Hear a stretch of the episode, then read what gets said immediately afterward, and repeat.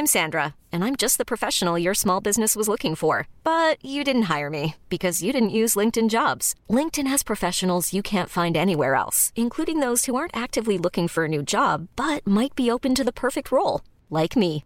In a given month, over 70% of LinkedIn users don't visit other leading job sites. So if you're not looking on LinkedIn, you'll miss out on great candidates, like Sandra. Start hiring professionals like a professional. Post your free job on linkedin.com/achieve today.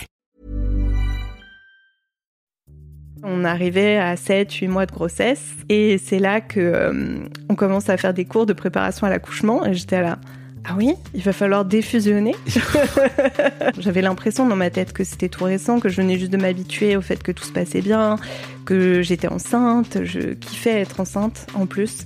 Et du coup, je me disais, ah non, mais attendez là, mon fœtus, il faut que je m'en sépare. Vraiment, c'était, j'entendais la sage-femme qui me parlait de l'accouchement, de couper le cordon, de l'après, de la contraception à venir, de ce qu'il fallait penser, des soins au bébé. Et moi, j'étais là, mais vous me parlez de tout ça, mais moi, vous me parlez de langue étrangère, en fait. Moi, je suis encore en train de couver et j'avais besoin... d'être dans le moment présent et pas déjà dans la projection de l'après. Exécuté par qui ? Fabrice Florent. Bonjour, bonsoir, bon après-midi à toi et bienvenue dans ce nouvel épisode d'Histoire de Daronne, le podcast où un mardi sur deux, à partir de 6h du matin, je donne la parole à une mère pour lui faire causer de son expérience de la maternité sous tous les angles. Je suis Fabrice Florent, dans la vie je produis des podcasts d'interviews et de discussions et je crée des contenus. Si tu aimes cet épisode, va donc écouter la bande-annonce pour en découvrir plus sur moi et mes autres contenus. N'oublie pas de t'abonner sur ton appli de podcast préféré, de mettre un cool commentaire et 5 étoiles au podcast sur Apple Podcasts par exemple et également sur Spotify et de partager cet épisode autour de toi s'il t'a plu. C'est le meilleur moyen de m'aider si tu aimes mon travail. Tu peux aussi retrouver plus de liens pour rejoindre ma communauté sur Discord, me suivre sur les différentes plateformes et réseaux sociaux ou me contacter dans les notes de cet épisode. Voilà, il suffit d'aller voir les notes. Un grand merci d'avance et bonne écoute. Marjorie, merci beaucoup d'être avec nous, d'être avec moi. Bah, merci à toi. Marjorie, tu es super parce que tu as trouvé le titre de ton épisode de podcast dans ton sujet. Et aujourd'hui, je comprends mieux parce qu'en fait, t'es éditrice, c'est ça? Oui, donc je me dis, ouais, ok, elle sait faire les titres en fait. T'as intitulé ton mail le postpartum dure 3 ans. Tout à fait. Là, waouh, excellent. Voilà une bonne façon de m'avoir et de me choper. Ouais. Mais bon, c'est ton métier. Oui, c'est vrai. C'est compréhensible. C'est vrai. Est-ce que tu peux, je sais pas, peut-être commencer par te présenter? Oui. Alors, je m'appelle Marjorie, j'ai 35 ans et demi. Vraiment... Presque. C'est important hyper important. De pas passer... La maturité. Oui. Ah non, je croyais que c'était parce que tu te disais, putain, après c'est 36, 40... Peut-être ça. C'est la fin des haricots. C'est la pente glissante. Vers la vieillesse. Non, j'ai 35 ans. Je suis éditrice et autrice, principalement dans l'édition jeunesse, mais pas que. Je suis un peu un couteau suisse, comme on dit. Ouais. Et je suis maman d'une petite fille qui s'appelle Alice, qui a 3 ans et demi. Elle, c'est important de le dire, les 3 ans et demi. C'est très important à cet âge-là. et mon conjoint s'appelle Antonin. Voilà. Bonjour Antonin, si tu nous écoutes. Antonin. Bonjour Alice, si tu nous écoutes peut-être dans 10 ans. Sûrement. On verra. Sûrement. Tu vas lui faire écouter cet épisode ? Bien sûr. Okay, demain. Non, je rigole. Alors maman a un truc à te dire. Voilà. J'en ai chié avec toi pendant 3 ans, d'accord ? Pas que. Merci beaucoup Marjorie de venir expliquer. Et je suis très heureux que tu viennes parler. Et si j'ai bien compris, tu vas venir parler de postpartum. Oui. Parce que c'est pas du tout un sujet que j'ai encore adressé, en tout cas dans son ensemble.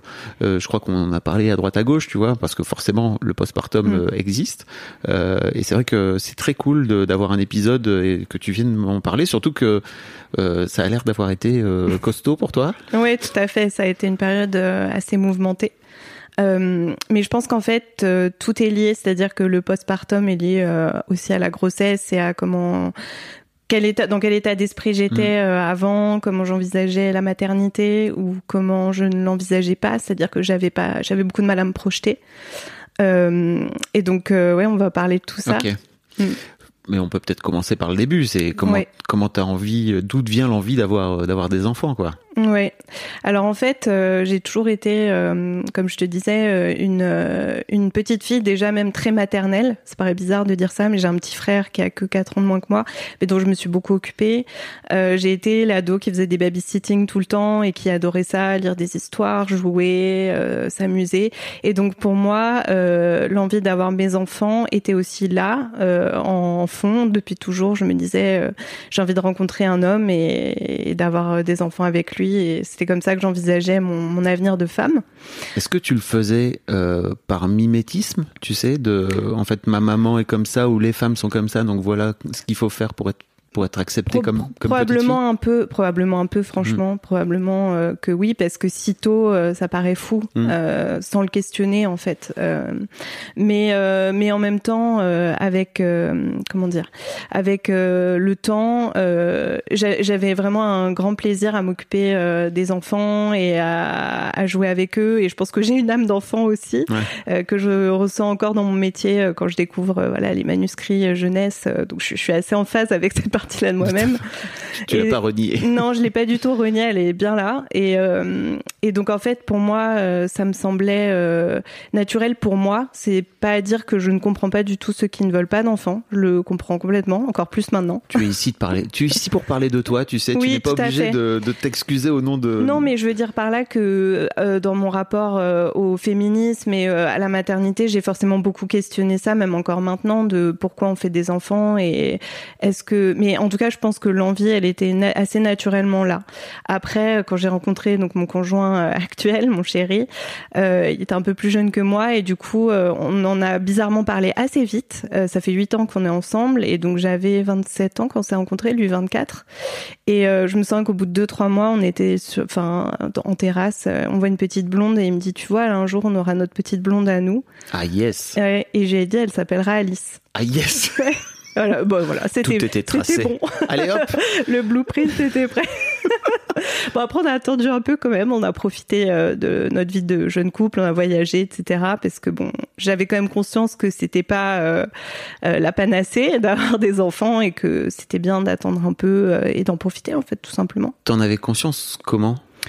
Parce que j'avais des amis plus sages et plus mûrs, non, plus âgés que moi, qui avaient des enfants et qui m'avaient dit, j'en avais une en particulier à qui je pense, qui m'avait dit profite. Ouais. Elle a 3 enfants, elle m'a dit surtout c'est très important, profite, c'est génial d'avoir des enfants, mais profite avant. Mais elle t'en parlait dans le détail parce que tu vois, pour moi, il y a vraiment une transmission aujourd'hui qui existe depuis quelques années, j'imagine, qui rentre plus dans le vécu plutôt que dans cette phrase, effectivement, qu'on a tous entendue. Et qui veut pas forcément dire grand-chose. Voilà, profite avant de faire des enfants, ça veut tellement rien dire, en fait. Non, en fait, c'est compliqué. Et pourquoi c'est compliqué ? Elle me l'avait pas vraiment dit, mais peut-être que j'étais aussi pas prête à l'entendre.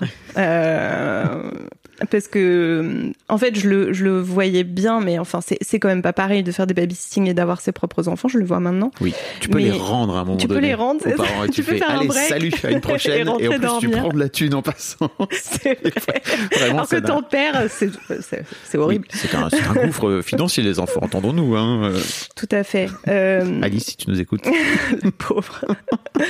Non, mais en fait, je pense pas qu'elle m'en ait parlé dans le détail. Et donc, forcément, je ne me rendais pas compte et je reste persuadée à l'heure actuelle qu'on ne se rend pas compte tant qu'on ne l'a pas vécu. Ça fait partie de ces choses qui sont compliquées à transmettre, ne serait-ce que parce qu'il faut aussi être prêt, comme je disais, à l'entendre, je trouve. Je suis très d'accord avec toi. Ok. Voilà. Et donc, vous avez profité avec Antonin de votre vie de couple. Et puis, un jour, vous vous êtes dit, OK, let's go. Comment ça s'est passé ? En fait, c'est cliché, mais je crois que j'allais avoir 30 ans le mois d'après. Tu voulais avoir un enfant avant 30 ans, c'est ça ? Non, mais je m'étais dit là c'est le bon moment. En plus, dans l'édition, j'ai été en CDD assez longtemps et là c'était mon 2e CDI. J'étais bien dans mon boulot, je m'éclatais, mais je sentais que je pouvais un peu laisser ça pas de côté, mais me faire un pas de côté, on va dire, et fonder ma famille. Et donc du coup, je me souviens que franchement, je me sens très bien. J'ai dit à Antonin, bon bah là, ma pilule, elle se termine demain, donc soit on en rachète encore une plaquette, soit on la laisse. Il m'a fait non. Alors évidemment, on en avait parlé avant, mais c'était le futur indéfini. Ouais. Et là, ça devenait très réel. Et bon, je casse le suspense, on a repris un mois, je crois, et après, il m'a dit, bon, ok, là, c'est bon, tu peux l'acheter. Donc, j'ai dit bye bye, on a passé des bonnes années ensemble, chère plaquette. Et voilà, il y a ce truc très concret, du coup, d'arrêter sa contraception. Quand on a choisi de faire un enfant et que c'est pas une surprise et tout.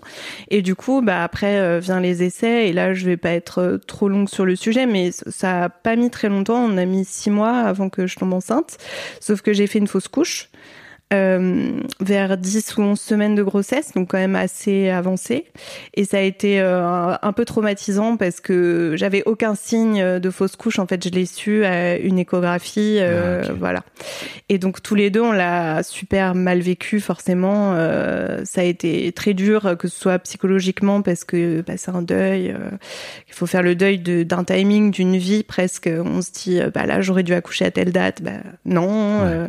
J'étais déjà dans mon truc de je vais faire mon congé mat à telle période, donc il faut que je finisse mes projets. Non, je suis très prévoyante comme ça. Oui, c'est ça, c'est que tu avais planifié beaucoup de choses. Ouais. Dès que le test est devenu positif, en fait, on s'est projeté. Et du coup, bon, on a beau savoir que ça arrive, et pour le coup, mon gynéco était super pour ça. Il m'a beaucoup entourée, il m'a bien expliqué que c'était pas de ma faute, tout ça, que c'est statistique presque. Oui. Ça arrive, je crois, il m'avait dit 1 grossesse sur 4, un truc comme ça. Bah ça n'en reste pas moins un coup de poing quoi. Donc passer cette période un peu difficile, on se dit bah quand même ça nous montre bien qu'on veut un enfant, et donc on a continué à essayer une fois que moi j'allais mieux physiquement. Donc quelques mois après, je me dis bon tiens c'est marrant, je sens que je me sens pas comme d'habitude, mais j'ai pas voulu faire de test tout de suite, j'ai attendu assez longtemps. Je crois que j'étais enceinte d'1 mois et demi quand j'ai fait le test, ce qui est rare. En général, on le sait quand même plus tôt. C'était à cause de la fausse couche, je ouais. crois que t'avais peur de... Ouais, en fait, je me disais, bah, j'attends parce que... Bah, j'attends. Chaque jour qu'il venait, je me disais, je vais avoir mes règles. Bah non, je les ai pas. Bon, on verra le week-end prochain. Et je me disais, plus je ne sais pas ce qui se passe, mieux je suis pour le moment, parce que... C'est le chat de Schrödinger. Exactement, c'est exactement ça. Si le chat est mort ou pas, quoi. Exactement. Okay. Donc voilà, et... Pourquoi j'explique ça ? Parce que ça a forcément beaucoup retenti sur la suite, sur comment j'ai vécu la grossesse et la naissance d'Alice. Tu veux dire le fait d'avoir vécu cette fausse couche. La fausse couche, ça a teinté. Ok, d'accord. Oui, forcément. Ouais. Bah oui, j'imagine. Parce que, en fait, c'est marrant. L'échographie où j'ai su que j'étais enceinte. J'ai passé en fait le mois d'août parce que c'était le mois d'août et que voilà. Et en septembre, j'étais faire une écho et je sais pas, j'étais persuadée que j'aurais une mauvaise nouvelle. Et en fait, non, il y avait un bébé et tout allait bien. Ah ouais, donc t'avais planifié. C'est-à-dire que plutôt que de planifier la vie et la naissance, etc., ouais. t'avais planifié la mauvaise nouvelle, quoi. Oui, oui, complètement. Okay. Je tremblais, je me sens sur la table d'écho. On était tous les deux, on s'était planifié la soirée au cas où il se passait, au cas où on aurait une mauvaise nouvelle, que ça avait pas tenu. Et en fait, quand j'ai vu le bébé sur l'écran d'écho et le battement de cœur, j'étais choquée. J'étais là. Pourtant, j'avais eu des nausées tout l'été. Enfin, je veux dire, il y avait quand même des signes qui montraient que ça avait l'air de plutôt aller bien, mais bon, c'est jamais. Waouh, ok. Donc voilà. Et donc, du coup, j'étais ah bah d'accord. Bah, qu'est-ce qu'on fait maintenant ? Il y a un bébé. Non, on était super heureux. Ouais.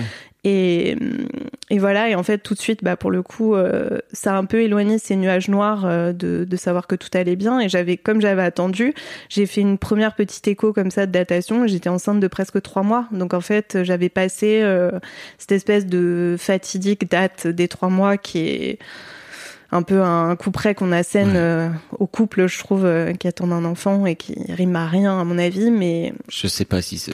en fait, ça doit juste être un choix. Si, statistiquement, je crois quand même qu'après passer 3 mois, les voyants passent plutôt au vert. Mmh. Après, il peut toujours se passer quelque chose. Dès qu'il y a de la vie, il y a un risque. C'est un peu le principe de la vie. Non, mais c'est ce que je dis. Ouais. Mais j'étais quand même très soulagée, et du coup on a vécu cette grossesse en plus beaucoup à deux, parce que à ce moment-là Antonin était venait de faire une rupture conventionnelle et allait faire une reconversion pro, donc en fait il était avec moi à tous les rendez-vous, on a fait des millions de trucs liés à la grossesse, on a vécu dans notre bulle en fait pendant tous ces mois. C'est canon comme il était lui-même en train de se réinventer alors qu'il était en train de lancer cette vie de père, quoi. Ça a été tout un... C'est marrant les carrefours de vie parfois. Complètement, c'est un un carrefour pour tout le monde et je me doutais pas à quel point ça allait l'être après pour moi aussi. Mais ouais. Mais du coup, c'est vrai qu'on a vécu ces mois comme une bulle où on s'est dit il faut qu'on en profite parce que tout le monde nous disait on a qu'une fois un premier enfant parce que après bah si on en fait un autre, il y a le premier à s'occuper. Ça c'est vrai. Donc on ne profite pas pareil.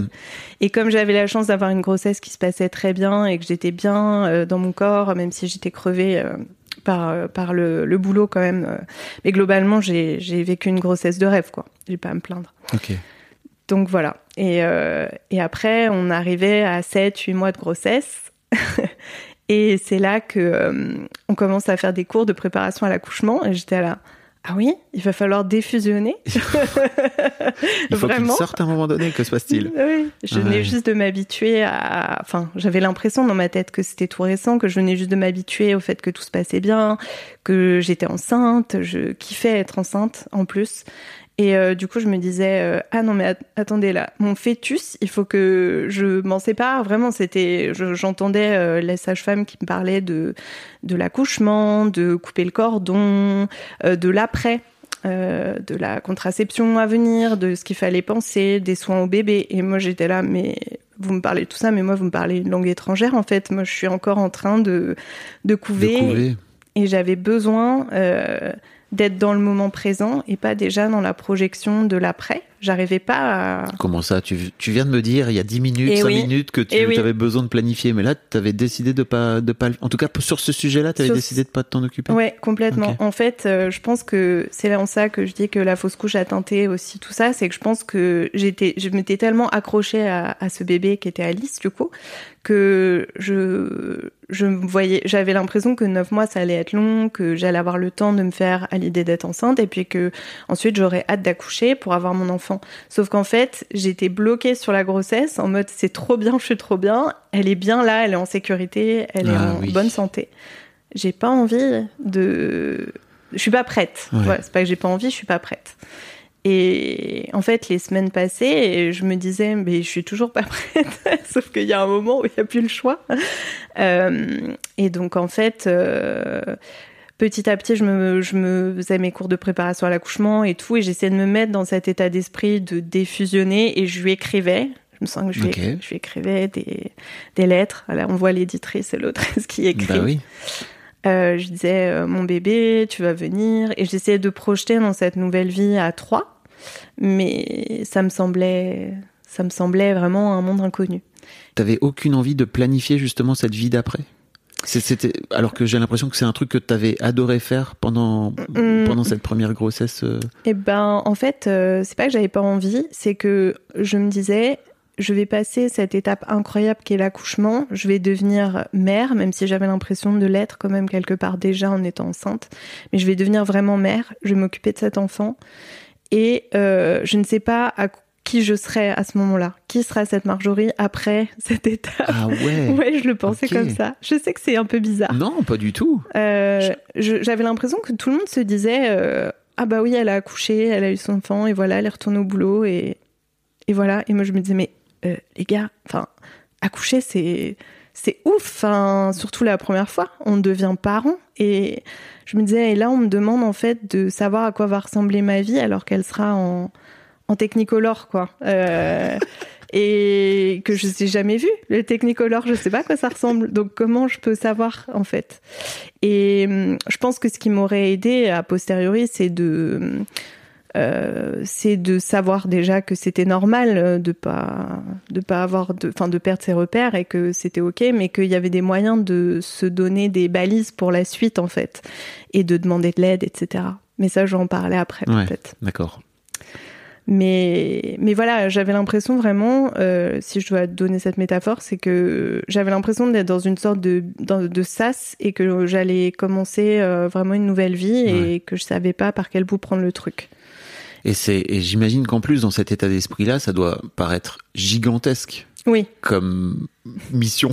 Oui, c'est ça. Par où on commence, quoi. C'est ça, exactement. Et puis, je suis pas du tout intense comme fille, donc. Non, t'as pas l'air. J'imagine que ça devait être tout à fait serein. Ben oui, non, mais émotionnellement c'est très apaisé. Tout à fait. Avec les hormones de la grossesse en plus dans la tronche. Qui font des hauts et des bas. Ouais. Mais je me souviens pas. Enfin, je me souviens vraiment de ça et je me souviens que je ne comprenais pas. Je n'arrêtais pas d'essayer d'avoir une espèce de révélation qui n'arrivait pas en fait sur. Oui, je vais accoucher, et tout va bien se passer, et ça va être génial. Et aussi, ce qui se passait... Pardon, mais elle te venait d'où cette idée que tu allais avoir une révélation ? Je sais pas. Ok. Je pense que ça vient probablement d'une fausse idée que les autres personnes, les autres femmes, semblaient avoir... Comme si c'était des rails et un chemin tout tracé à la maternité, et qu'il y avait grossesse, accouchement, bébé dans le même prolongement. Et que c'était normal, et moi j'avais l'impression plutôt que c'était, tu parlais d'un carrefour, que c'était un carrefour et que je savais pas où j'allais me retrouver après ce carrefour en fait. C'est plutôt un rond-point même. Ou un rond-point, avec tout à fait. Avec vraiment plein de sorties. En faisant tout le tour du rond-point 15 fois, en attendant de savoir où le GPS m'emmène, mais ouais c'est ça. Ok. Donc... Pardon, je t'ai coupé, je sais plus où t'allais après. Non, mais en fait ce que je voulais dire c'est que...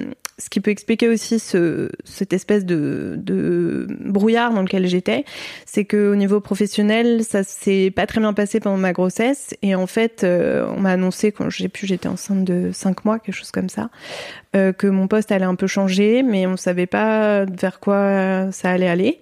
Donc, j'étais pas très bien pris. C'est pas très bien passé. Ouais. Et donc en fait suite à ça déjà j'étais dans plein de projets super prenants et je m'étais un peu donnée à fond dans mon boulot pour essayer de finir plein de trucs avant mon congé mat et en fait je me suis épuisée, je pense que j'étais à la limite du burn-out et donc j'ai été arrêtée de mon 5e mois, mon 6e mois de grossesse et je suis quand même revenue bosser parce que je voulais finir un projet qui me tenait particulièrement à cœur. Et donc en fait ce que je veux dire par là c'est que non seulement personnellement au niveau de mon couple, au niveau de ma famille que j'allais fonder, je ne savais pas trop ce que ça allait donner, mais au niveau professionnel, j'étais aussi un peu dans le brouillard. Or, le boulot, c'est une énorme partie de ma vie. Pour moi, c'est un truc qui me passionne et j'y tiens beaucoup. Et donc, du coup, j'étais là... Tout est instable. Ouais, c'est ça. Si tu crois que si t'avais eu le boulot, qui était en tout cas un truc sur lequel tu t'étais dit « Ok, là-dessus, je peux me reposer », ça aurait été plus simple pour toi ? Je pense. Ok. Clairement, je pense que si je m'étais sentie à l'aise à mon retour de congé mat, en sachant où j'allais, en fait, tout simplement, professionnellement, ça se serait passé différemment. Mais d'un autre côté, aucun regret, puisque les choses se sont déroulées de la manière dont elles devaient se dérouler et que maintenant, ça va. Okay. Mais à ce moment-là, c'était quand même un gros problème pour moi de pas savoir où ça... de pas avoir de point d'arrivée, en fait, je comprends. Après le congé mat. T'as mentionné très rapidement ton couple. Mmh. Tu crois pas que c'est tombé dans l'oreille d'un sourd ? C'était compliqué entre vous ? Non, pas du tout. Okay. Ouais, pas du tout. C'est juste que je me disais, on va devenir parents et en fait, j'anticipais déjà le fait que ça allait être pas compliqué forcément, mais que ça allait forcément nous transformer d'une manière ou d'une autre. En tout cas, épaissir la relation, lui donner une autre couche. Et forcément, franchement, j'avais pas peur parce que comme on a vécu cette grossesse à deux, il était ultra impliqué. J'avais vraiment l'impression que ça le concernait à mort. Du coup, on a vraiment vécu ce truc main dans la main. En postpartum, ça a été un peu plus compliqué. Pas du tout de manière, dramatique, mais c'est juste qu'il y a eu plus d'engueulades parce que, forcément, il faut mettre il y a des ajustements à faire quand on devient parent. Mmh. Donc, ça aussi, c'est un truc dont on parle pas assez. C'est des ajustements qu'il y a à faire, mais on va en parler. On va en parler, oui. On va en parler. Des points sur les i. Mais c'est tellement dur et surtout pour moi, l'un des trucs que j'essaie de faire avec Histoire de Daron maintenant, avec Histoire de Daronne, c'est vraiment, en fait, les premiers jours et les premières semaines sont tellement importantes et il faut faire très attention à comment les dynamiques se mettent en place d'entrée, quoi. Complètement. Et si t'as la sensation que tu te dis, là, ça me paraît bizarre, mais c'est pas grave, on verra plus tard. Non. Franchement, c'est le moment, il faut y aller. Ouais. C'est trop dur. Et c'est vraiment très compliqué à faire. Carrément. Surtout que t'as la fatigue, bref. Oui, tout à fait. Comment se passe cet accouchement alors ? Peut-être cette fin de grossesse, je ne sais pas. La fin de grossesse se passe bien. J'en ai finalement un peu marre d'être enceinte à ce moment-là parce que c'est voilà. Et je devais accoucher le 26 mars et le 26 rien, le 27 fausse alerte. Et on me dit, vous allez être déclenché demain s'il se passe rien. Et là, la petite était estimée à 3,7 kg. Donc, autant dire que j'avais vraiment hâte. Wow. Ouais. J'y croyais pas. J'étais dans le déni jusqu'au bout. Mais en fait, ils avaient raison. C'était un beau bébé. Mais du coup, à la fin, j'étais un peu fatiguée, excitée. Pour le coup, j'avais hâte. Parce qu'en fait, un peu comme, je sais pas, avant un long voyage, on se dit... J'en ai marre d'attendre, en fait, je veux y être. Ça me fait peur, mais je veux y être. Et c'est exactement ça. Et en fait, finalement, ils n'ont pas eu besoin de me déclencher. J'ai perdu les os la nuit avant le déclenchement chez moi, dans mon sommeil. Ouais, je me suis réveillée avec l'impression qu'on me balançait une tasse de thé sur moi. C'était wow. Trop bizarre. Et j'étais, oh, bah, c'est cool, comme dans les films. C'était donc ça, ce rêve humide. Ouais, c'est vrai. Mais c'est pas le genre dont on pourrait imaginer. Non, c'était... Enfin, du coup, c'était cool parce que pas de doute, il fallait y aller, quoi. Et ce que je savais pas, c'est que... Je savais que c'était pas comme dans les films où on perd les os et on pousse 3 fois et hop, en criant et en pleurant et hop, il y a un beau bébé dans nos bras qui, en fait, a 3 mois et demi. Ouais. Non, c'est pas ça. J'ai perdu les os, je crois, le 27 à 5h du matin et j'ai accouché le 28 à 16h par césarienne, finalement. Parce qu'elle descendait pas dans mon bassin, on ne saura jamais pourquoi. Ok. Attends, je tilte sur un truc, mais est-ce que tu as vu le film Énorme avec Marina Foïs et Jonathan Cohen? Non. Qui est une comédie pendant tout le long où effectivement c'est une comédie sur la grossesse, etc. Et en fait, je parle de ça parce que c'était ouf. J'ai vu ce film et en fait, je me suis dit, mais ça me paraît quand même extrêmement vrai. Comme accouchement, si tu veux. Waouh, ça m'a rappelé des souvenirs, etc. Et en fait, j'ai lu après coup que le film était filmé en contre-champ, donc c'était un vrai accouchement que la réalisatrice a pris le parti de filmer en vrai, et qu'en fait de l'autre côté t'avais Marina Foïs qui était elle en train de jouer l'accouchement, mais que de l'autre côté c'était un vrai bébé qui était vraiment en train d'accoucher. Ah oui, d'accord. Donc la fin est mi-documentaire, mi-fiction. Incroyable. Donc voilà, j'en parle parce que franchement, comme tu dis, c'est vraiment je trouve une géniale façon de montrer à quel point l'accouchement c'est pas fastoche et qu'en fait effectivement il suffit pas de pousser 3 fois et que ça sorte. C'est vraiment ultra ultra véridique, quoi. J'étais mais c'est pas possible, c'est trop, il y a un truc qui marche pas, c'est trop vrai. Ouais, c'est trop vrai, on n'a pas l'habitude de représenter l'accouchement de manière réaliste. Je pense que c'est un petit peu plus le cas maintenant et encore, mais... Bah là, tu vois, pour le coup, je me suis dit, waouh, bien riche. Donc voilà, c'est pour ça que j'y pense, mais c'est vrai que trop bien. Je me permets de le mentionner. Trop bien. Et oui, voilà, bon, en tout cas, j'ai poussé et voilà. Et finalement, ils m'ont dit, bon, bah, madame, là, ça commence à faire long, on veut pas vous mettre en danger, on veut pas mettre le bébé en danger, et tout allait bien, pour elle comme pour moi, donc on va partir tranquille en césarienne.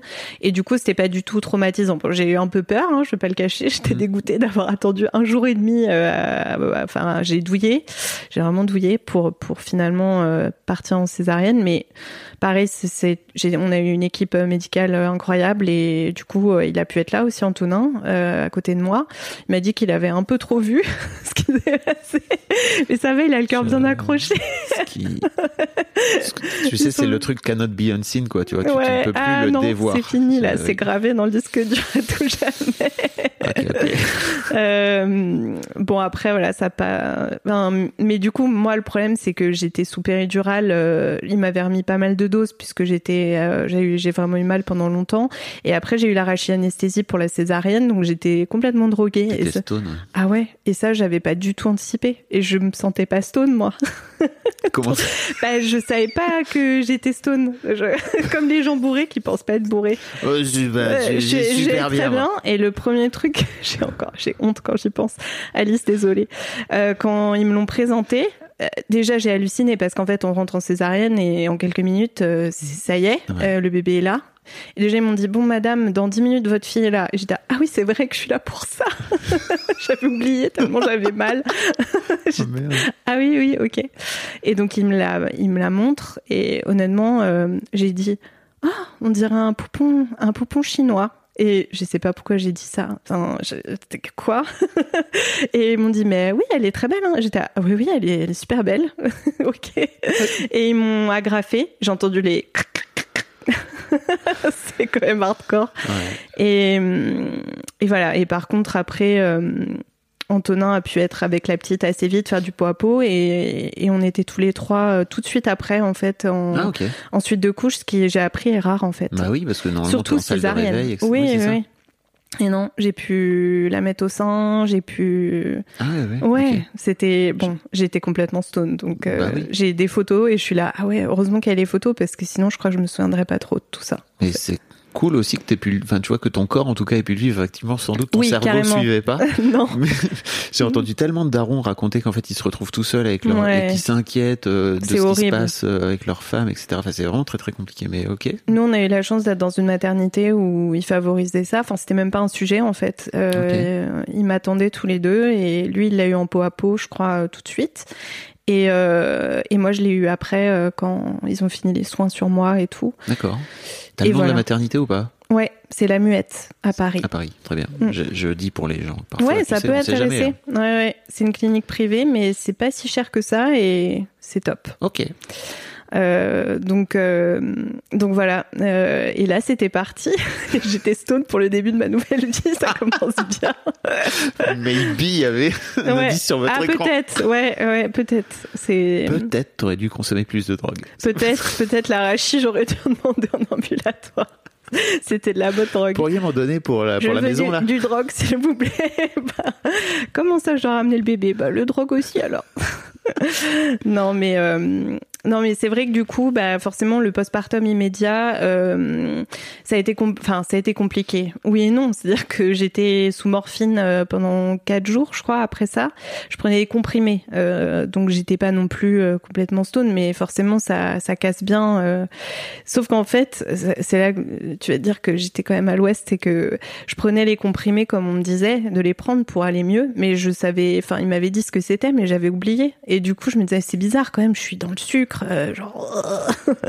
Et en fait c'est normal, c'était de la morphine matin et soir, donc parce que sinon les suites de couches en césarienne sont très douloureuses d'après ce que j'ai compris, et moi j'ai eu cette chance grâce à la morphine de pas trop douiller, de pouvoir me lever comme une mamie certes, mais de pouvoir me lever genre le jour même, le soir même si j'ai pas de bêtises, ce qui est pas mal. Et après par contre c'est cool parce que Antonin a pu prendre sa place de père très vite à cause de ça, parce que grâce à ça. Oui, grâce à cause. Je ne sais pas. J'étais pas bien, mais bon, je pense que je l'aurais quand même laissé faire, mais j'ai pas eu le choix. C'est-à-dire que comme j'étais pas physiquement capable de porter mon bébé, etc. C'était lui qui s'en occupait. Il était là super tôt le matin, il repartait le soir, pas parce qu'il était obligé, mais parce que je lui disais franchement, va dormir dans un lit, tu seras mieux. Et donc. Et la petite était gardée en nurserie la nuit. Ok. Puis toi t'avais la morphine, t'étais là. J'aime. Yes. Ouais, je vais planer tranquille. Ben, je pensais que la première nuit, tout le monde m'avait dit, tu dors pas, tu restes. Tellement il y a l'excitation et tout. Et en fait, moi, j'étais shootée, donc j'ai dormi. Ouais, bah, tant mieux. Merci de la morphine, encore une fois. Merci de la drogue. Merci. Pas du tout. Non, écoutez pas ce qu'on dit. Ne faites pas ça à la maison. Non, c'était pas... En vrai, c'était pas... C'était juste bizarre. Parce j'imagine qu'en fait, que t'en as un souvenir étrange, non ? C'est ça ? Complètement. Ouais. Dans une... Comme si c'était un film et que c'était pas moi qui vivais tout ça. Je me disais, je me souviens que je crois que c'était le premier matin où je me suis réveillée, j'entendais des bébés pleurer à la nurserie, un bébé, et j'ai dit elle pleure, elle m'appelle, et la dame me dit non, c'est pas votre enfant qui pleure. Et j'ai réalisé que je connaissais pas les pleurs de mon bébé encore, et je savais pas quoi en penser, je me disais c'est fou, et je me suis dit mais est-ce que je saurais à quoi elle ressemble encore, enfin je regardais, ils me l'ont amenée très tôt à 5h du matin, et je la regardais et je me disais c'est comme un petit étranger, en fait. On redécouvre... Enfin, moi, j'avais l'impression de la redécouvrir après l'avoir connue dans mon ventre pendant 9 mois. Et peut-être de la découvrir vraiment. Merci d'en parler, parce que ça aussi, je trouve que c'est un truc dont on parle pas assez, où il y a tout de suite ce truc d'amour fusionnel. Ouais. Effectivement, tu vas entendre son cri et tu vas le reconnaître comme les pingouins sur les banquises, là, tu sais, où ils ont tous des cris, c'est ancré dans leur ADN. J'étais pas un pingouin, moi. Et on l'est pas, enfin, personne l'est, en fait, tu vois, on est des êtres humains, et d'autant plus quand, tu vois, quand t'as un début de naissance comme ça, tu vois, qui est... Oui, qui est pas si simple, finalement. Ouais. Mm. Même si j'ai la chance que ça soit pas si mal passé. Oui, donc je n'ose pas imaginer quand... Mais tu ressentais de la culpabilité sur le moment, c'est ça? Pas du tout. Okay. Sur le moment, j'étais comme étrangère à ce qui se passait. C'est-à-dire que je me disais, en tout cas c'est comme ça que je l'analyse maintenant, je me disais... il faut habiller bébé, il faut changer bébé, il faut nourrir bébé. J'essayais je la mettais au sein et ça se passait pas mal, c'était cool. Et en fait, à un moment, la sage-femme, je me sens, elle me dit, parce que Alice se met à pleurer et puis elle pleurait fort, fort, fort. Et ça a duré genre un quart d'heure, 20 minutes. On vient me voir, on me dit, qu'est-ce qu'elle a votre fille? Et je dis, je sais pas, je comprends pas, elle est changée, je sais pas ce qu'elle a. Et on me dit, vous êtes sûr qu'elle boit du lait à votre sein? Vous êtes sûr que vous avez du lait? Et j'étais à... je sais pas, elle était pendant 45 minutes au sein, pour moi, elle avait bu. Et en fait, non, il y avait quasiment rien encore qui sortait, parce que c'était J1 ou J2. Oui. Et en fait, j'étais à... j'avais pas réalisé que mon bébé avait juste faim.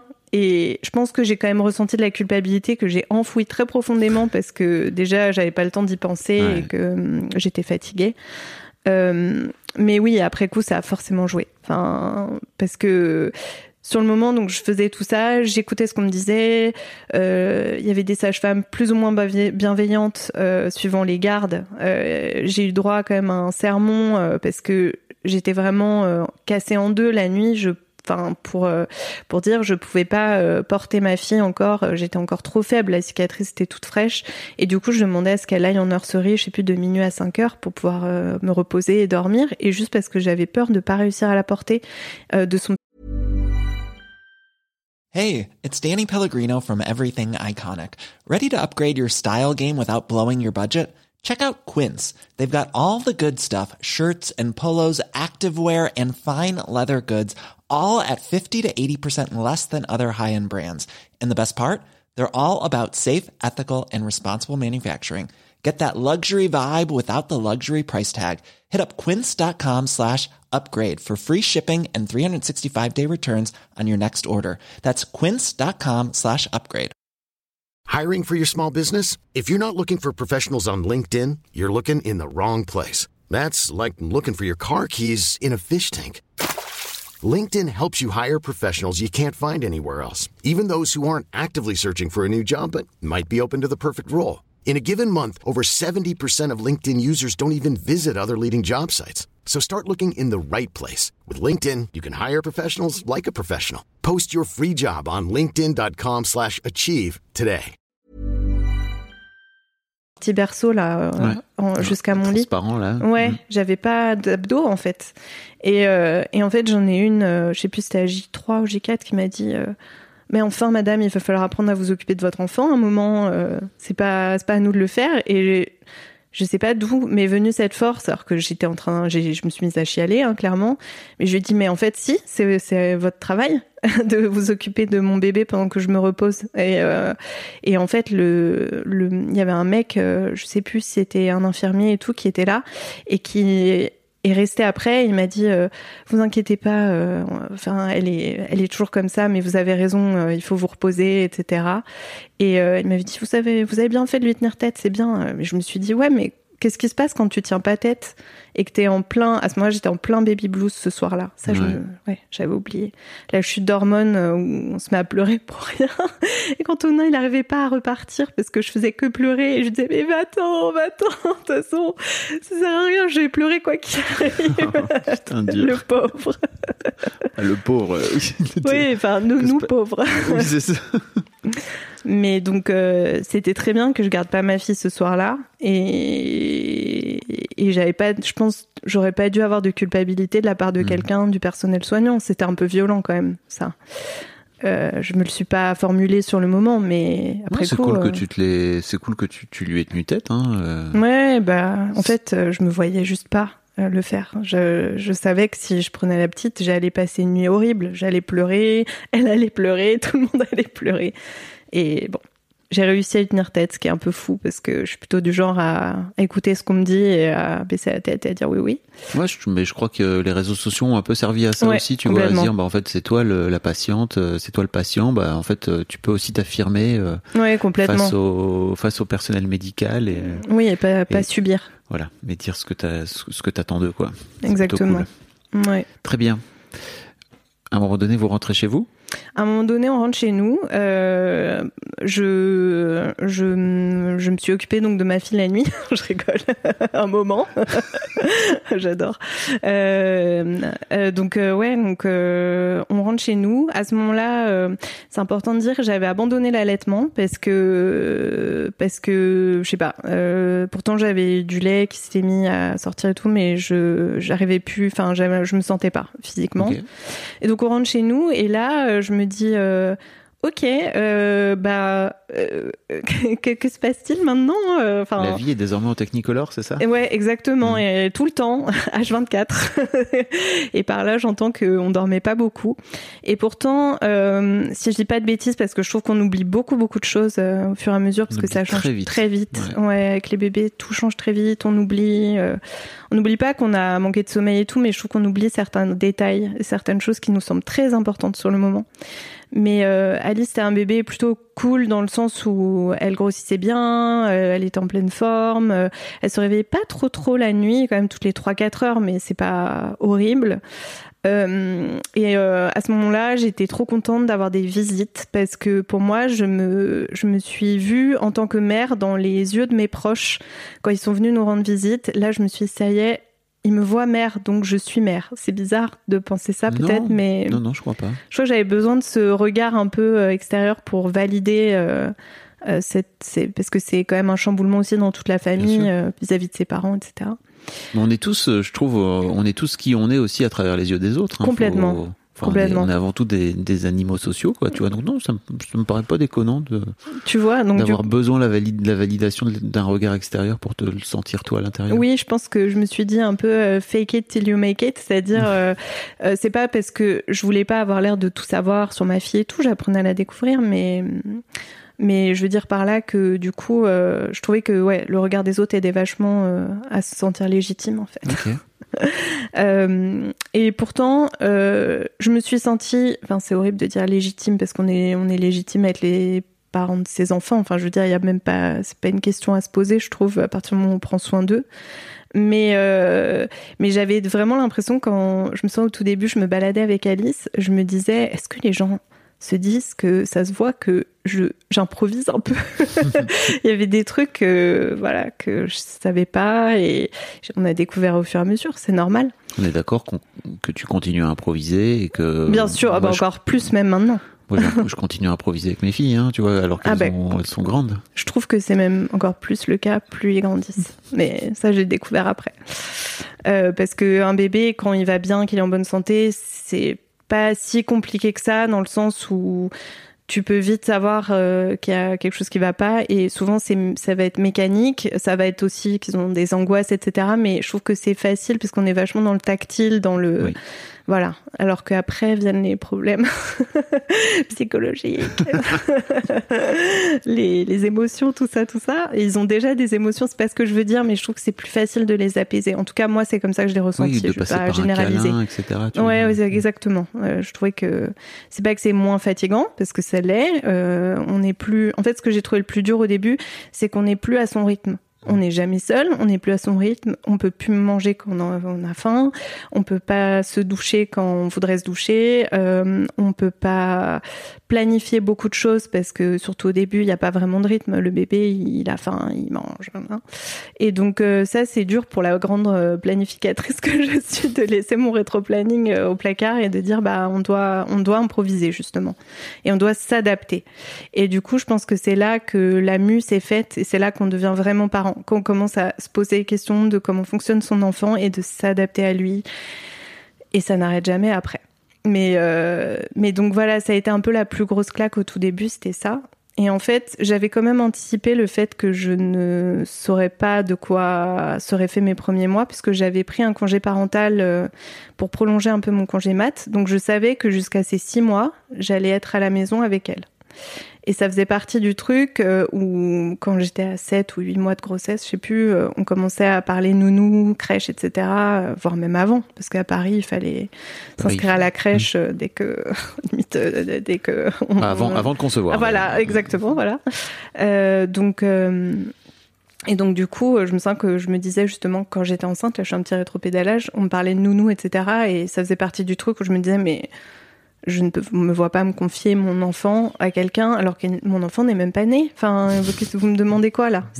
C'est un peu violent. Enfin, oui, un peu absurde. Ouais, complètement. Et donc je me disais, du coup, je me laisse jusqu'à ces 6 mois pour prendre mes marques, pour découvrir qui je vais, quel genre de maman je vais être, ce que j'ai envie de faire, et puis apprendre à la connaître en fait, tout simplement. Et ça coïncidait au fait qu'Antonin en plus avait sa formation, donc c'était bien parce qu'il n'était pas sur un rythme trop dur. Et donc quand Alice avait 1 mois et demi, lui il a repris sa formation, mais avant ça on était tous les 3. Et je pense que ça a été un vrai luxe. Parce qu'à l'époque, il n'y avait pas encore le congé path de maintenant, qui est tout récent hein, et qui est encore que 1 mois. Oui, qui est pas non plus fou, mais qui est mieux qu'avant. Qui est déjà mieux qu'avant. Mm. Mais donc, on a eu ce grand luxe d'avoir 1 mois et demi ensemble, et je pense que c'est pour ça que le début a été doux. C'est que on prenait le relais l'un de l'autre. Pour les nuits, comme on donnait le biberon, j'étais pas obligée d'être tout le temps... Enfin voilà, on avait nos shifts. Ouais. On s'engueulait un peu la nuit, mais on se disait ça compte pas, ce qu'on se dit la nuit. Ça ne compte pas dans notre couple, ça reste la nuit. Tu veux dire que le congé paternité et le congé parentalité d'une manière générale, et surtout le congé paternité, aide vraiment, et en fait aiderait vraiment, je crois globalement la société. Hein, oui. Je vous mettrai un lien si ça vous intéresse, je vous invite à l'écouter. J'ai fait un épisode avec Tristan Champion qui en a fait un bouquin d'ailleurs et qui raconte son congé paternité en Norvège. Oh là là, je ne sais plus, désolé Tristan si t'écoutes. Mais où lui il a fait 3 mois avec un tout petit bébé, donc vraiment en plus plongé dans le grand bain, et à quel point c'était déroutant pour lui de se retrouver dans cette société en plus, parce que tu te retrouves avec les autres pères qui s'occupent aussi de leurs enfants, où lui-même se disait attends, il y a une après-midi à la crèche, qu'est-ce que je vais aller foutre moi là en tant que mec, tu vois, dans une crèche, et puis il se retrouvait avec des grands barbus, des immenses bûcherons, des mecs et tout, du don. Ah ouais, moi c'est viril alors de faire ça, très bien. Bon bref. C'est génial. Je mettrai un lien dans les notes si ça vous intéresse. Il est génial cet épisode. Mais je pense vraiment que nous, en tout cas en tant que famille, ça nous a vraiment soudés, et ça a permis à tout le monde de prendre sa place et d'avoir un équilibre familial qu'il y ait chacun ait sa place de parent, et qu'il n'y ait pas que moi qui fasse tout, ou que lui d'ailleurs. Bien ça aurait sûr. Pu être l'inverse, c'est plus probable, mais et donc du coup en fait après ces 1 mois et demi de bulle, en fait je me sens très bien le premier jour de sa formation à me dire bon maintenant il faut que je sois, enfin en gros je me disais il faut que je sois tout le temps dispo pour Alice, et que je pouvais, enfin limite je me disais je vais pas me doucher s'il est pas là, parce que j'ai peur qu'elle pleure ou je sais pas quoi. Enfin quand j'y repense maintenant je me faisais une montagne parce que j'avais peur que je sais pas de pas l'entendre, ou alors que en vrai enfin on était dans un appart de 40 mètres carrés, je pense que je l'aurais entendu. Mais voilà, il y avait un peu, j'ai eu un peu l'impression d'avoir une sorte de pression qui me tombait sur les épaules de là la journée c'est moi, et c'est que moi. Et première erreur, je pense, mais que j'ai dû faire pour apprendre que c'était une erreur, c'est que en fait il faut un village pour élever un enfant, et que j'étais pas obligée de prendre tout ce poids sur moi. Alors la société est telle que maintenant c'est très compliqué de faire autrement, parce que déjà le conjoint ou la conjointe doit retourner bosser, que si grands-parents, beaux-parents il y a, ils sont peut-être encore en train de bosser, ou ils sont juste pas là, les amis bossent, donc on se retrouve. Je me suis retrouvée à ce moment-là assez seule. Ceci dit, c'était encore à peu près. C'était l'été, donc j'allais beaucoup me balader au Bois de Vincennes, si ça parle à des gens, parce qu'il y a beaucoup de mamans et de papas esselés avec leurs enfants dans les parcs du Bois de Vincennes. Et je me baladais 2 heures le matin, 2 heures l'après-midi avec la petite en poussette. Et j'essayais de la caler sur un rythme, etc. Et en fait, au début, c'était génial parce que j'ai pris mon rythme, elle aussi, et on passait des super moments. Sauf qu'en fait, les mois se sont mis à passer, et je me voyais toujours pas reprendre le boulot en septembre, n'ayant pas trop de nouvelles de mon entreprise, ne sachant pas où j'allais. Et l'idée de passer en freelance commençait à faire son chemin à ce moment-là, parce que j'avais beaucoup le temps de réfléchir pendant les siestes et les balades. Et du coup, j'étais en pleine ébullition, tout en étant forcée un peu à résidence, parce que avec Alice, comme elle a fait ses nuits très très tard, elle a fait ses nuits à 15 mois, on dormait pas la nuit, et donc j'essayais de la caler sur un rythme la journée pour qu'elle dorme mieux. Spoiler, ça a pas marché. Enfin, un peu, mais ça a pas fait des miracles. Mais donc du coup, ce que je veux dire par là, c'est que en même temps, à ce moment-là, ce qui s'est avéré être mon début de maternité et de parentalité a coïncidé aussi avec un gros moment dans ma vie professionnelle où je me suis dit, bah, je vais peut-être faire le pas de me mettre à mon compte. Et quelques mois plus tard, j'ai prolongé mon congé parental, et en fait, peut-être 2 mois après la prolongation, Alice avait 8 mois, je suis partie de ma boîte et je me suis lancée en frais. Ouais. Waouh. Waouh. La folle. Non, alors franchement, c'est pas moi qui vais te juger de... Non, mais je me juge a posteriori. C'est vrai ? Non, mais je me dis que c'est dingue parce que je dormais pas. Enfin, vraiment, je ne dormais pas parce qu'elle se réveillait 2-3 heures la nuit. J'étais quand même dans une période de ma vie où j'étais quand même assez seule, il faut le dire. J'avais quelques amis que je voyais de temps en temps, mais mes relations de boulot, je les voyais plus trop. Tu demandais de l'aide ? Bah, j'en ai demandé à des moments où je craquais vraiment beaucoup, sauf que j'en avais pas forcément. Le sein de quelqu'un qui m'a dit, bah, tu l'as voulu, tu l'as eu, hein. Ouais. Quelqu'un qui n'a pas, je vais pas dire. De la part d'un ami ou d'une amie, n'est-ce pas ? Ouais, de quelqu'un de proche. Et en fait, je pense que c'était juste une incompréhension totale de ce que c'est que d'avoir un enfant et de ce que c'est que le postpartum, justement. Et de la fatigue extrême par laquelle on peut passer, même quand son enfant dort, parce que c'est un rouleau compresseur de fatigue en fait qui nous tombe dessus. C'est, on peut passer un message, hein, si vous avez une amie qui est en plein postpartum, surtout n'hésitez pas, vous pouvez aller lui proposer de façon un peu désintéressée et spontanée de l'aide de 1 heure, de garder le petit, la petite. C'est meilleur cadeau de naissance. Voilà. Moi je dis meilleur cadeau de naissance, c'est apporter des plats congelés, la bouffe, proposer de faire le ménage.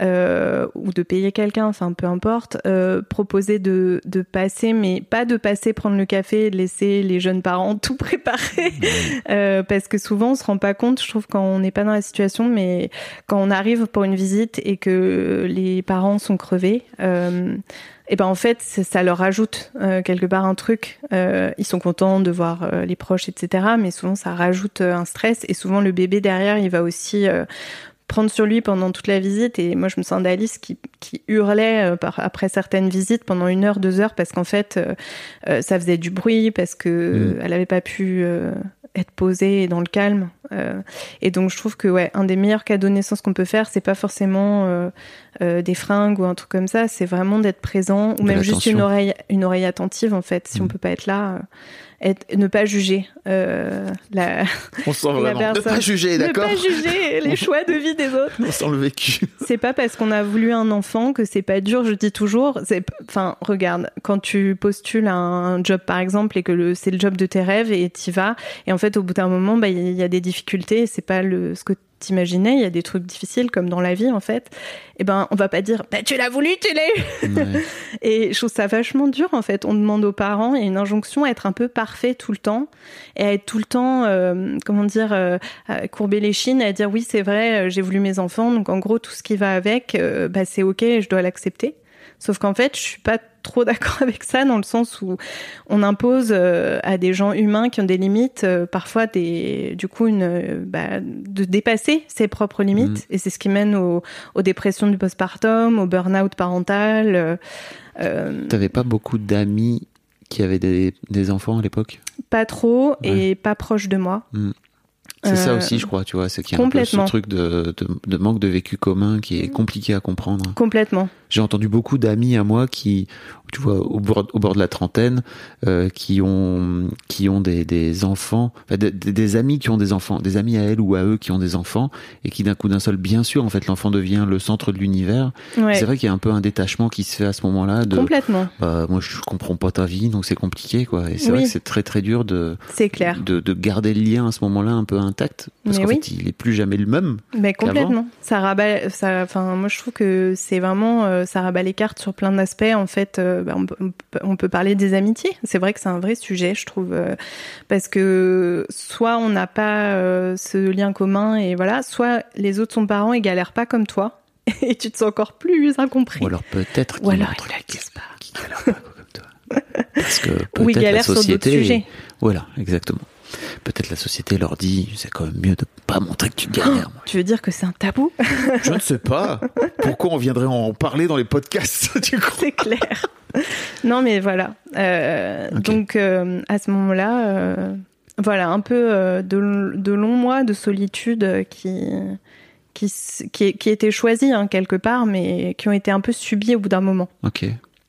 Qu'est-ce qui fait que tu m'écris et tu me dis ok, le postpartum pour moi a duré 3 ans, quoi, parce que là on est d'accord qu'on est à 6 mois. Ouais. Qu'il reste encore 2 ans et demi ensuite. Qu'est-ce qui s'est passé ? Ouais, et ben en fait, qu'est-ce qui s'est passé ? Il s'est passé pas mal d'étapes un peu fondatrices.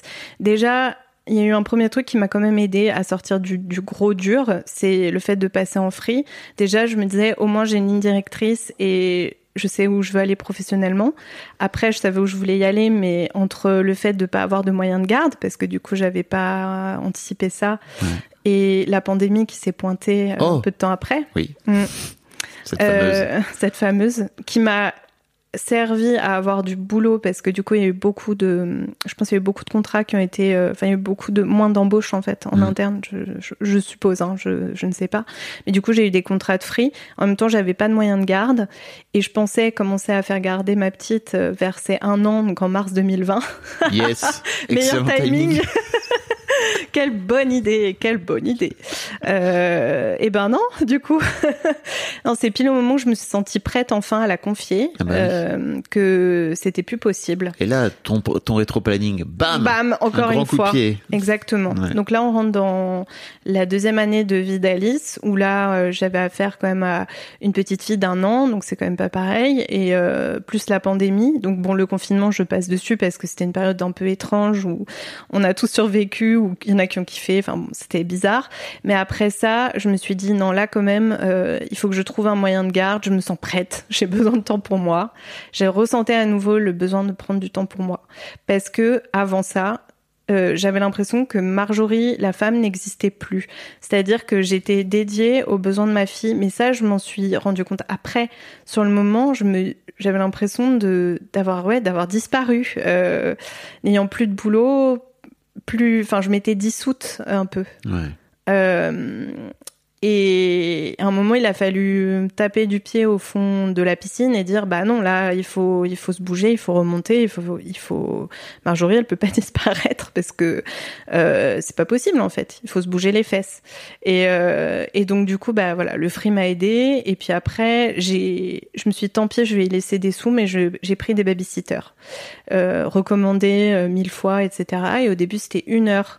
1 heure par semaine, 1 heure et demie, et j'étais ouf, j'avais l'impression d'avoir... j'étais à « Waouh !» La liberté.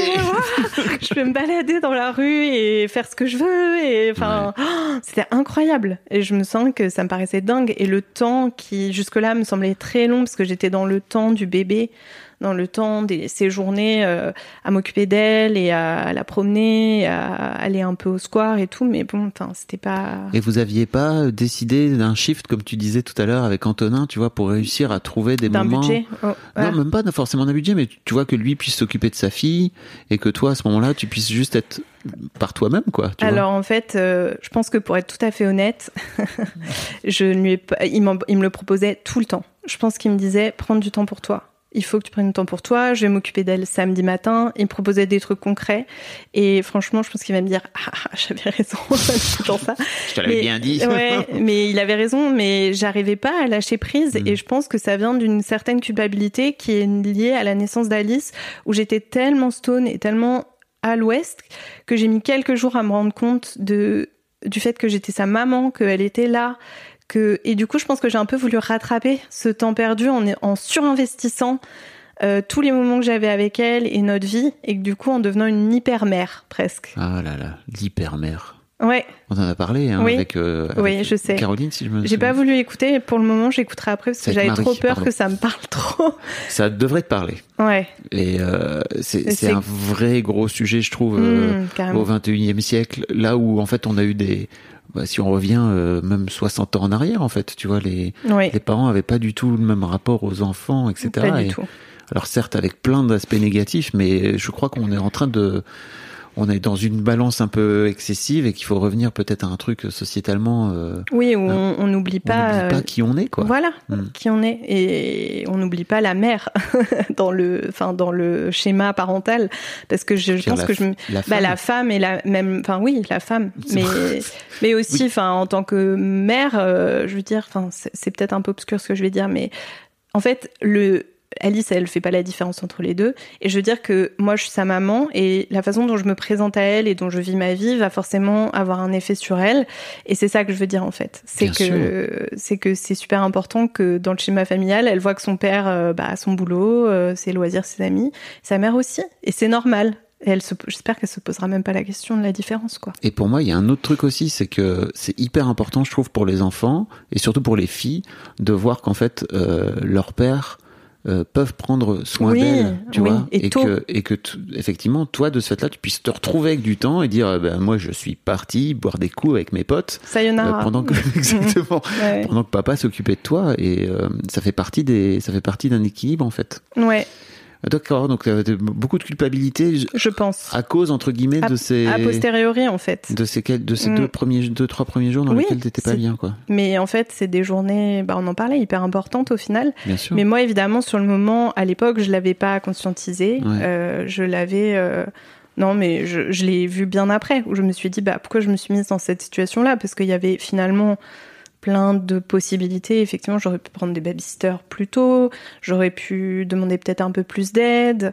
Sauf que je trouve aussi que quand on est dans le dur comme ça, c'est pas évident de lever la tête et de prendre du recul sur sa propre situation. On se rend pas forcément compte à quel point on est au bout, à quel point on a besoin de temps, à quel point on s'est perdu. C'est seulement quand on est vraiment, qu'on a passé la limite que ça devient, qu'on s'en rend compte en fait, un peu trop tard.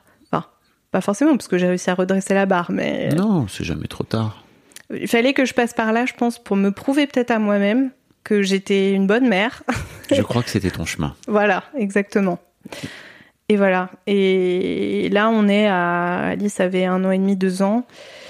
On commence à dormir. C'est vachement important. Hein. C'est vachement important. Et en fait, c'est là qu'on obtient une place en crèche à mi-temps. Et que je peux enfin, à ce moment-là, quand Alice avait presque 2 ans, reprendre le boulot de manière sereine, parce que avant ça, je la gardais et donc je bossais quand je pouvais bosser, c'est-à-dire ses siestes quand elle en faisait, parce qu'à un moment elle a décidé de faire la grève le soir. Et ça m'a permis clairement d'être une meilleure maman parce que j'étais beaucoup plus cool, je pétais beaucoup moins des câbles, parce qu'il y a eu des moments où... On n'en parle peut-être pas parce que ça fait pas partie du portrait de la mère parfaite, mais il y a des moments où je pétais les plombs parce que quand t'as ton enfant qui veut pas dormir ou qui te rappelle 15 fois dans la nuit ou juste, juste qui pleure pour une raison que t'arrives pas à comprendre, ta patience, quand elle est grignotée, quand il reste plus qu'un mini bout de patience tous les jours, c'est super dur. Bien sûr. Et t'es pas le meilleur parent que tu peux être à ce moment-là. Tu fais ce que tu peux. Et j'imagine que ça enclenche en plus de la culpabilité. Exactement. Ça nourrit le monstre. Ouais, carrément. Donc, complètement. Donc en fait, la place en crèche, j'avais un peu peur, forcément, comme je pense tous les parents, de confier ton enfant à un étranger. En fait, une fois que j'ai vu que ça se passait super bien, que les personnes étaient de confiance et que ma fille s'éclatait, ça a tout changé pour moi. Et en fait, pour ces 3 ans, à peu près un peu avant 2 ans et demi, on a une place à temps plein en crèche. Et alors là, c'était mon équilibre parfait. C'est-à-dire que je pouvais bosser, j'allais la chercher pas trop tard, vers 17h. Donc on avait des moments de qualité le soir. Alors quand je dis de qualité, ça veut pas dire que tout se passait nickel, mais voilà, c'était le parfait équilibre. Moi, t'étais présente pour elle, t'avais la sensation d'être présente correctement, entre guillemets. Okay. Ouais, tout à fait. Et mon statut me permet quand même d'avoir cette chance qui est parfois un peu un fardeau, parce que je suis souvent la personne qu'on appelle quand elle est malade ou quand c'est les vacances, et que, enfin, c'est toujours moi qui vais la garder par défaut, en fait. C'est pas forcément son père qui est salarié. Mais j'apprécie maintenant, voilà, ce bon équilibre qui a été très long à trouver et très difficile, même moi, pour me débarrasser de cette culpabilité et pour aller mieux, en fait, et trouver mon équilibre de jeune mère et de femme. T'as l'impression d'avoir vraiment trouvé cet équilibre-là et que... Maintenant, oui. Ouais. Elle est tout juste. Hein. Elle vient de rentrer à l'école, donc... Ouais, mais en vrai, c'est pas si long, hein, tu vois, sur... C'est vrai. Mais bon, on est en train de te dire... Ça va probablement être à nouveau amené à changer, parce que la vie est comme ça. Bien sûr. Mais ouais, c'est vrai. Ok. Bah, bravo. Ouais, merci. Non, mais ça a l'air d'avoir été un sacré chemin. Et en fait, c'est vrai que... Je me rends compte à quel point c'est dur de lâcher prise, et tu vois, de faire appel, de demander. Je crois aussi que c'est pour ça que j'ai fait Histoire de Daronne. Au final, c'est que je me suis rendu compte que il y avait beaucoup de femmes, de mères qui aussi s'enfermaient dans ce rôle-là, et que j'aime bien leur parler, en fait, leur dire faut aller demander de l'aide, quoi. Même si c'est pas simple. Hein. Non, c'est pas simple, parce que déjà, ça demande d'aller au-delà de sa fierté et d'avouer qu'on en a besoin, ce qui est pas évident. C'est vrai, c'est pas évident. Oui, t'as raison. Surtout sur ce sujet, parce que aux mères, on demande. Enfin, je trouve, hein, je trouve que quand un père s'occupe de ses enfants en bas âge, notamment, c'est genre. Wow. Le mec reçoit tellement de médailles. Il y a plein de darons d'ailleurs qui font le fameux dad blessing là, qui disent moi désormais je suis un père génial, vous allez voir. J'ai changé les couches. C'est changer des couches. Alors que les mères c'est ok, bon, c'est juste normal. Ouais. C'est ton métier. Et limite si tu le fais pas. C'est moyen, tu vois. Tu es une mauvaise mère, dites donc. Bah ouais, attends, tu veux reposer 2 mois après avoir donné naissance, c'est moyen, hein, tu veux pas profiter de ton enfant. T'as pris un congé parental, pourquoi tu retournes pas bosser? Attends, enfin, on reçoit des messages contradictoires et des injonctions en permanence. Alors tout ça évidemment, même quand on est super, qu'on se dit non mais c'est bon, ça me touche pas. Forcément, je trouve que ça travaille dans l'inconscient et dans la manière dont les gens vont interagir avec nous, ou par une petite remarque qui va pas forcément être méchante de manière consciente, mais voilà, ça blesse et c'est pas évident. Et moi, ce qui m'a aidée aussi, je tiens à dire, c'est que j'avais un groupe Facebook de mamans que j'ai rejoint, qui m'a beaucoup aidée. C'est un peu comme ce que tu fais avec ton Discord, je pense. Et en fait, je me suis fait une très proche amie maintenant, avec qui on a vécu notre matrescence, comme on dit. Ouais. C'est la contraction de maternité et adolescence. C'est un très bon podcast de Clémentine Sarlat sur le sujet. On a vécu en fait cette accession à la maternité ensemble quasiment, et donc encore maintenant, on se parle tous les jours de nos filles et de nos problématiques de parents, et ça aide tellement, ça change tout en fait. Ouais, c'est cool. C'est vraiment, c'est tellement important de parler et de trouver du soutien, etc. Et effectivement, si t'avais pas d'amis autour de toi, ou peu d'amis qui avaient des enfants, c'est dur de trouver du lien et du lien commun, quoi. Ouais, ou alors des gens trop occupés. Enfin, voilà. Oui. Voilà. C'est la vie. De leur vie. Comment t'as l'impression que la Marjorie d'avant regarde la Marjorie de maintenant, si tu veux, tu sais, où tu dis t'avais peur de ce passage en technicolore là?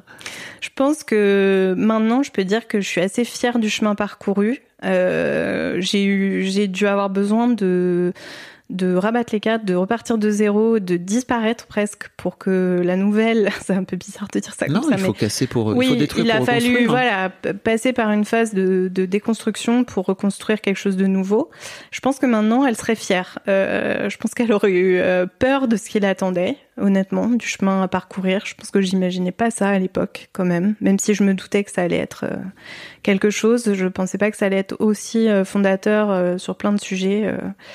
Mais là, je peux dire que je me sens dans un bon équilibre, et du coup, j'en suis assez fière. Parce que je pense que je le dois à beaucoup d'aide extérieure, mais aussi à moi-même. Bah oui, avant tout.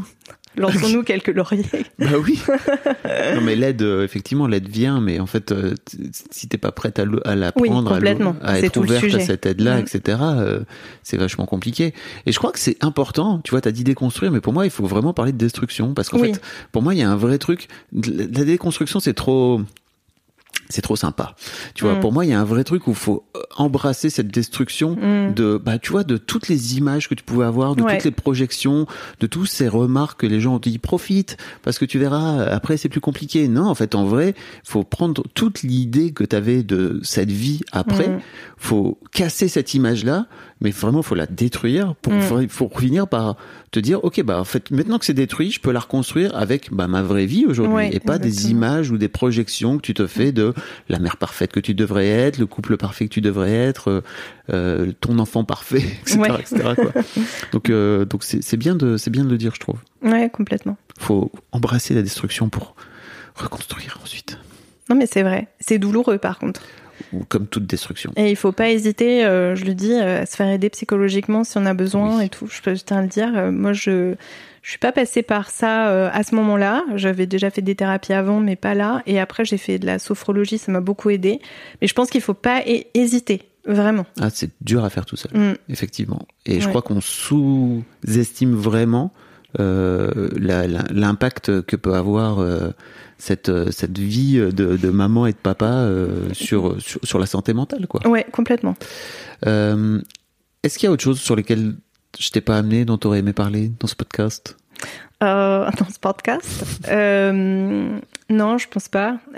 Juste peut-être dire que on parle de tout ça et qu'il y a des moments très durs, mais il y a aussi des moments de grâce, il y a des moments merveilleux, et évidemment l'amour n'a peut-être pas été, ça a peut-être pas été un coup de foudre avec ma fille, je le dis, hein, mais par contre l'amour est bien là maintenant, et c'est peut-être plus là l'essentiel. Bah oui. C'est évident. Non, mais c'est important de le dire, parce que je pense que quand on est enceinte et qu'on entend ce podcast, on peut un peu flipper ou se dire, mon Dieu, si j'ai pas le coup de foudre. Et on dit, bah non, enfin, rassurez-vous, les choses viennent. Les choses viennent, quoi qu'il arrive. Et effectivement, comme tu dis, c'était ton chemin. Et en fait, il y a autant de chemins possibles, qu'il y a de vie, qu'il y a de parcours, etc. Et je crois que l'autre truc aussi, c'est que on entend beaucoup les choses qu'il faut faire à tout prix. Et en fait, je trouve ça cool de venir juste raconter ton histoire.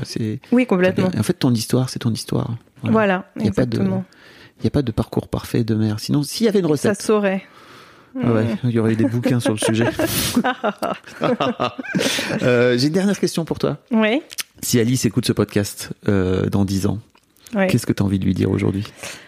La question. J'ai envie de lui dire de toujours écouter sa petite voix intérieure et de jamais douter de cette voix. Parce que même si cette voix dit des choses qui semblent folles ou pas raisonnables, en vrai... c'est souvent elle qui a raison. Donc, je lui dirais de jamais douter d'elle-même et de son intuition. Voilà. Quand tu parles de petite voix, tu parles d'intuition, j'imagine. D'intuition, tout à fait, d'instinct. On peut lui donner plein de noms, mais de s'écouter, d'écouter ses entrailles, quoi. Voilà. Merci Marjorie. Merci à toi. C'était trop bien. Vraiment, j'ai adoré ce moment. Ah, merci, c'est gentil. C'est cool alors. Ah oui, tant mieux. C'était top. Merci à toi. Un grand merci à toi d'avoir écouté jusqu'au bout. N'hésite pas à t'abonner au podcast dès maintenant pour ne manquer aucun épisode. Tu trouveras tous les liens dans les notes de cet épisode, justement. Tu pourras également retrouver chaque veille d'épisode un extrait qui, je l'espère, te donnera envie d'écouter l'épisode complet le lendemain. Si tu découvres et que tu aimes ce podcast, tu devrais aussi aimer mes autres podcasts. Je t'invite donc à aller voir dans les notes de cet épisode ou sur fabflorent.com, fabflorent.com, tu verras, il y a tout un choix. Je te mets aussi dans les liens comment t'abonner à ma newsletter où je t'envoie régulièrement des nouvelles, comment te connecter à mon Discord, comment me contacter ou encore mes différents réseaux sociaux, etc. etc. Enfin, tu l'as, quoi. Merci encore pour ta précieuse écoute et d'ici au prochain épisode, je te souhaite une très belle vie. Even on a budget, quality is non-negotiable. That's why Quince is the place to score high-end essentials at 50 to 80% less than similar brands. Get your hands on buttery soft cashmere sweaters from just $60, Italian leather jackets, and so much more. And the best part about Quince, they exclusively partner with factories committed to safe, ethical, and responsible manufacturing. Elevate your style without the elevated price tag with Quince. Go to quince.com/upgrade for free shipping and 365-day returns.